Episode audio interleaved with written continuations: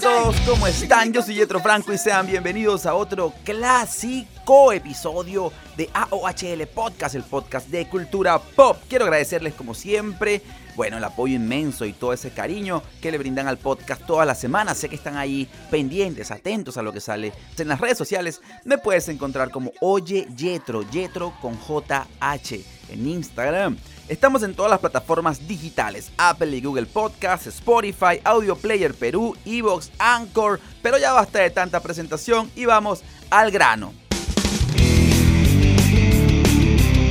Actualmente, el chileno Pedro Pascal es uno de los actores más cotizados de Hollywood, con apariciones en series como Narcos, Game of Thrones, The Mandalorian y la exitosísima The Last of Us. Pascal está en su momento.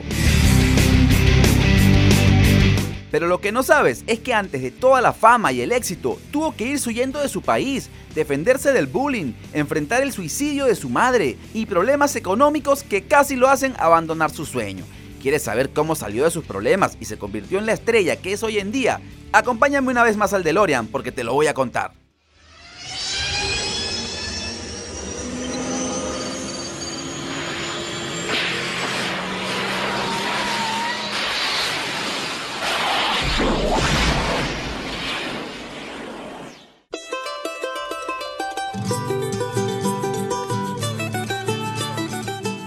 Nos encontramos en Chile, específicamente en Santiago de Chile, el 2 de abril de 1975, donde acaba de nacer José Pedro Balmaceda Pascal.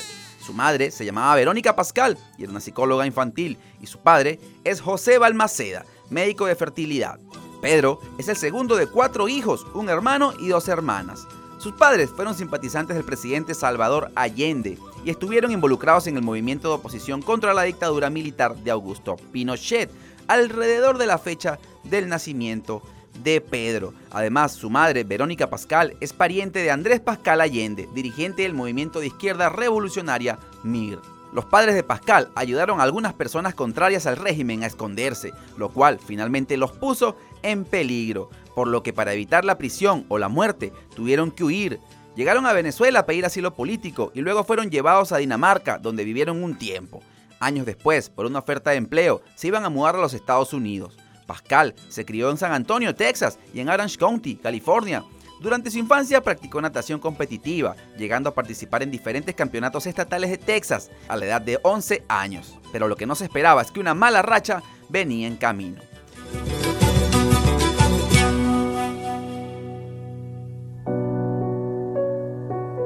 Padre de Pedro montó en Orange County una clínica de reproducción asistida junto a otros dos médicos, el chileno Sergio Stone y el argentino Ricardo H., junto a quienes creó el método GIF, la técnica estrella de reproducción en los 80. Por esos días era el boom del acceso masivo a tratamientos de fertilidad en los Estados Unidos y la clínica asociada a la Universidad de California y dirigida por tres eminencias se volvió un centro de consulta y atención de miles de mujeres de alto poder adquisitivo.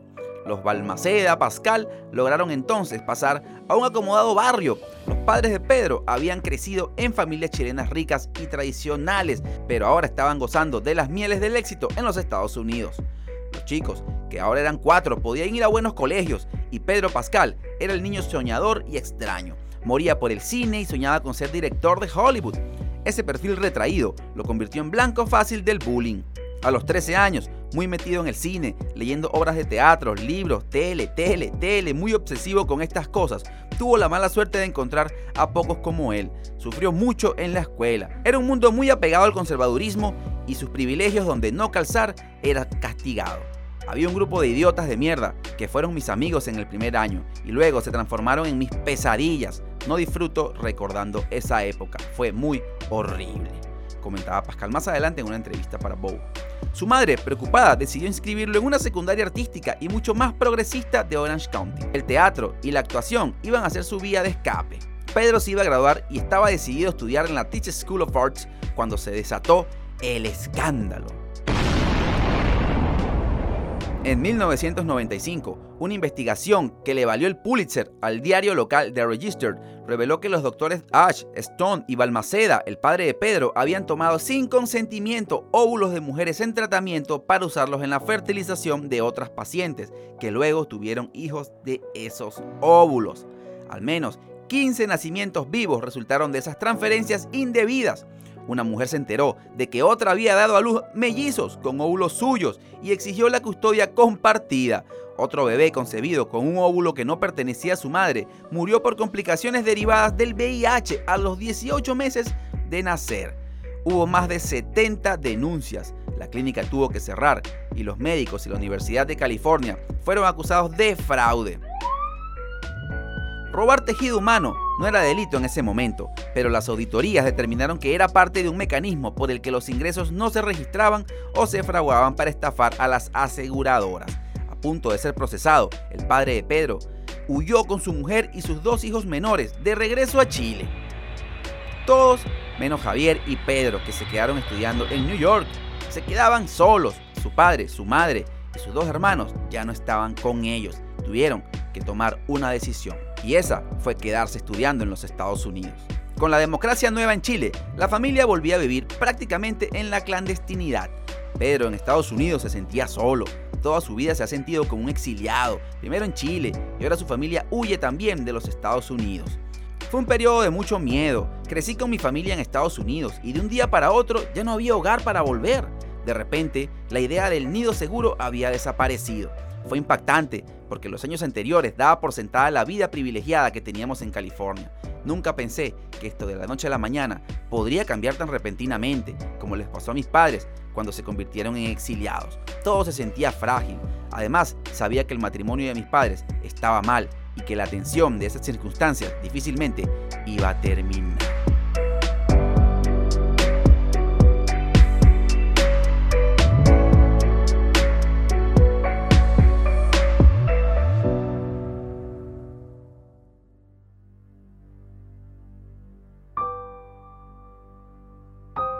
La vida de mi madre se sentía en peligro y la línea entre necesitarla, estar allá para ella y finalizar mis estudios y seguir una carrera era un conflicto horrible para mi vida. Sabía que mi mamá quería que yo siguiera en lo mío. Nunca hubiese querido que lo sacrificara, comentaría Pedro más adelante en una entrevista en el año 2017.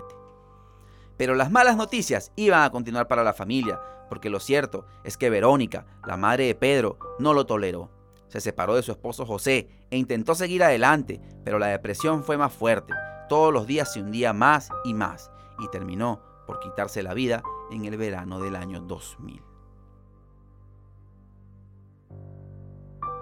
Fue entonces cuando Pedro Pascal adoptó su apellido materno. Era un homenaje para su madre y también lo hizo para que los americanos pudieran pronunciar mejor su apellido, ya que Balmaceda era imposible para el público anglosajón, tan impronunciable y manchado por uno de los fraudes más escandalosos de la historia norteamericana. Pedro Pascal recuerda a su madre todos los días y aunque es agnóstico y no reza ni hace ningún tipo de oración, siempre la tiene en mente como la mujer y el amor de su vida. Por otro lado, Pedro siempre sostuvo que creía en la inocencia de su padre el padre de Pedro actualmente vive en Chile, donde pudo abrir una nueva clínica y consolidar nuevamente su prestigio como uno de los mayores especialistas en fertilidad del país. Pedro estaba devastado, pero tenía que seguir.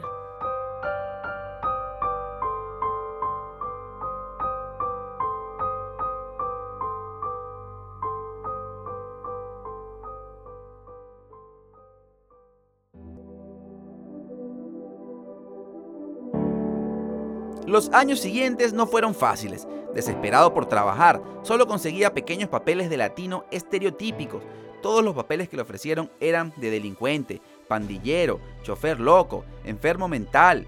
Y su carrera se hizo más cuesta arriba. Con 24 años se metió en la piel de Eddie, un vampiro que aparece en el primer episodio de la cuarta temporada de Buffy. También apareció en Tocados por un Ángel o en YPD. Por esos años Pedro iba a perder a su agente, no encontraba trabajo como actor y estaba lidiando con el duelo aún de la pérdida de su familia y especialmente de su madre.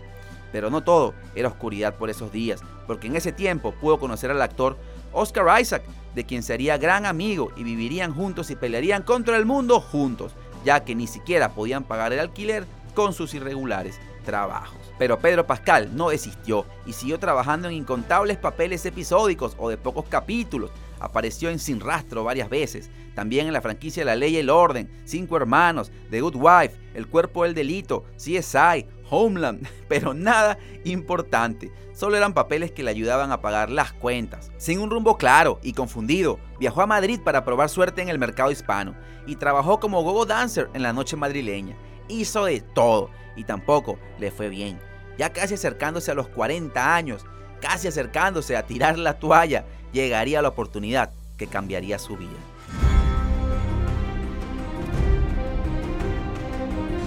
Pedro Pascal era muy buen amigo de Sarah Paulson. Ella lo puso ante su gran oportunidad actoral.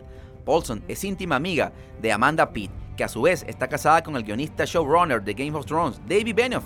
Y así fue como Pedro pudo audicionar para la serie. Su amiga le pidió que por favor le enviara un video y ella personalmente se lo iba a hacer llegar a David. Su carisma y su talento en la prueba que mandó en video hicieron el resto. David quedó encantado con Pedro y lo contrató de una. En junio del 2013, 20 años después de empezar la carrera y con 40 años, Pedro Pascal es contratado para interpretar a Oberyn Martell, la víbora roja, en la cuarta temporada de la serie de HBO Game of Thrones, la serie número uno del mundo en ese momento. Y de ahí en adelante vendrían buenas noticias, porque el público se había enamorado del papel de Pedro en Game of Thrones, pero su participación ya había terminado, y Netflix en ese momento buscaba su próxima estrella para su nueva serie, una llamada Narcos, que planeaban estrenar en el año 2015 y por lo cual seleccionaron a Pedro Pascal como protagonista, luego de verlo en Juego de Tronos ahí en Game of Thrones. Su primer papel protagónico al fin llegaba y era la hora de brillar. El público amó a Pedro como el agente Javier Peña. La serie iba a durar unas tres temporadas, convirtiéndose en un rotundo éxito para la plataforma iba a llegar a su final en el año 2017, pero Pedro estaba recibiendo ofertas por todos lados y llegaría una que cambiaría su vida por completo.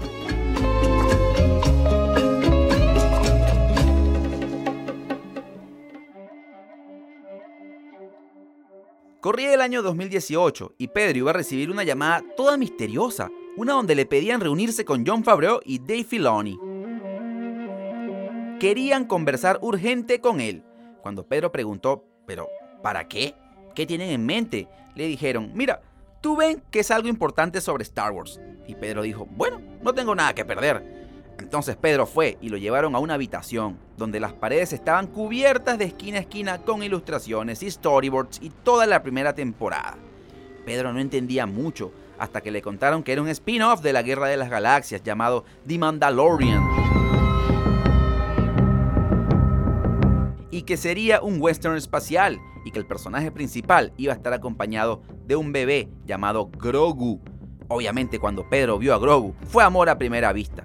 En ese instante supo que todo sería especial y que todo el mundo iba a enloquecer cuando lo viera. Pero eso no era todo. El mismo día lo llevaron al set de grabación, donde estaban haciendo pruebas de cámara, le pusieron el casco en la cabeza y luego John Favreau le envió seis guiones para que los revisara, para que mirara y todo le encantó a Pedro, por lo que tomó la decisión de quedarse con el papel protagónico de la serie The Mandalorian. Lo que sucedió luego es historia. The Mandalorian va por su tercera temporada y es la serie más exitosa de Disney Plus, y me atrevería a decir que es el mejor producto que se ha realizado de la franquicia luego de que esta fuera adquirida por Disney. Esta serie convirtió a Pedro en una estrella de talla internacional. Todos estaban cautivados con el personaje de Pascal y su pequeño amigo Grogu. Sinceramente, nos cautivaron a todos y esperamos pacientemente sus aventuras por la galaxia semana a semana. Así que esperamos que nos sigan entreteniendo muchas temporadas más. Pero esta historia continúa, no termina aquí. En el año 2021, Craig Massin, showrunner y productor de la grandiosa serie Chernobyl, estaba junto a Neil Druckmann, creador y productor del videojuego The Last of Us, buscando protagonistas para la adaptación del videojuego a la pantalla chica, por lo que se encontraban barajando diferentes ideas. Tenían en mente a Hugh Jackman, ¿sí? El australiano ¿ah? era uno de los más comentados entre los seguidores. Se trataba de una idea con un fondo lógico, un intérprete capaz de abordar roles dramáticos y al mismo tiempo secuencias de acción con naturalidad. Sin embargo, esta posibilidad no avanzó. Las negociaciones se cayeron. Luego continuaron buscando y los nombres que se barajeaban eran Josh Brolin, Carl Urban, Mahershala Ali, un catálogo de opciones bien diversos con intérpretes reconocidos en mayor o menor escala. Dentro de ellos, el más prestigioso es Marshall Ali, ganador del Oscar y parte de proyectos sólidos como True Detective en la tercera temporada en HBO. Sin embargo, al igual que en el caso de Hugh Jackman, No está claro por qué esta opción no trascendió, pero ese era el actor que tenían en mente para que fuera Joel en The Last of Us. El nombre de Pedro Pascal no estaba por ningún lado. Pero revisando bien, los productores se dieron cuenta que necesitaban algo nuevo, algo fresco, al nuevo tipo duro de Hollywood. ¿Y cómo es eso, Yetro, el nuevo tipo duro de Hollywood? Bueno, Pedro Pascal se muestra como un hombre muy sensible, empático. Son ejemplos del nuevo héroe de Hollywood, tipos que son capaces de luchar contra pandemias, epidemias, aliens, extraterrestres y regímenes dictatoriales, pero que a la vez pueden cargar de un bebé y protegerlo. Así que Pedro Pascal es el nuevo héroe de Hollywood. Y les gustó la idea, pero Pedro Pascal ha admitido que olvidó que consiguió el papel protagonista de Joel en la serie de The Last of Us de HBO, porque se tomó un Solpidem, una pastilla para el insomnio, justo antes de recibir la noticia del casting. En su aparición en el programa de Tonight Show, Pascal reveló que tuvo un lapsus momentáneo de memoria cuando le ofrecieron el papel para The Last of Us. Esto se debe a que se tomó una pastilla para conciliar el sueño justo después de formar parte de una llamada nocturna sobre la serie que lo cargó mucho de adrenalina. Comenta Pedro, fue un momento muy extraño. En realidad yo estaba en Londres y todos los demás en Los Ángeles. Me enviaron los guiones y me dijeron, Craig Massin quiere que leas estos guiones y si te gusta la idea le gustaría hablar contigo. Pascal explicó que era fan de la miniserie de HBO llamada Chernobyl, que Mason escribió y produjo ejecutivamente. Así que leyó el primer guion de The Last of Us y descubrió que este alimentaba su deseo de conocer a Mason y hablar más a fondo de la nueva serie. Hablamos y nos enamoramos y me dijeron, ¿te quedarías despierto un poco más tarde para hablar con Neil Druckmann, creador del videojuego? A lo que Pedro le dijo, claro. Y Pedro dijo, me quedé despierto para ese Zoom. En ese momento era muy tarde, tenía que levantarme por la mañana, así que me tomé una pastilla para dormir por si acaso. Me había subido mucho la adrenalina y las esperanzas, pero me llamaron y me comentaron que había conseguido el trabajo justo después de tomarme el Solpiden. El actor dijo que estaba emocionado, pero también que no recordaba que le hubieran ofrecido el papel, así que se levantó en la mañana siguiente, dispuesto a esperar junto al teléfono todo el día sin quitarle la mirada, hasta que vio algunos mensajes de felicitaciones, felicitaciones, felicitaciones. Miré el teléfono y pensé, ah sí, tengo el trabajo, y brincó de la emoción. Pascal interpreta a Joel, un hombre que ha sufrido una pérdida incalculable al comienzo del apocalipsis. Se le encarga escapar de su tiránica zona de cuarentena para pasar de contrabando a una joven, Ellie, a través de Estados Unidos hasta un centro médico dirigido por una milicia rebelde llamada Las Luciérnagas. La serie de The Last of Us estrenó su primer episodio en la madrugada del 16 de enero y batió récords en HBO con más de 4.7 millones de espectadores. La adaptación del videojuego supuso el segundo mejor estreno de HBO en la última década, solo superado por La Casa del Dragón.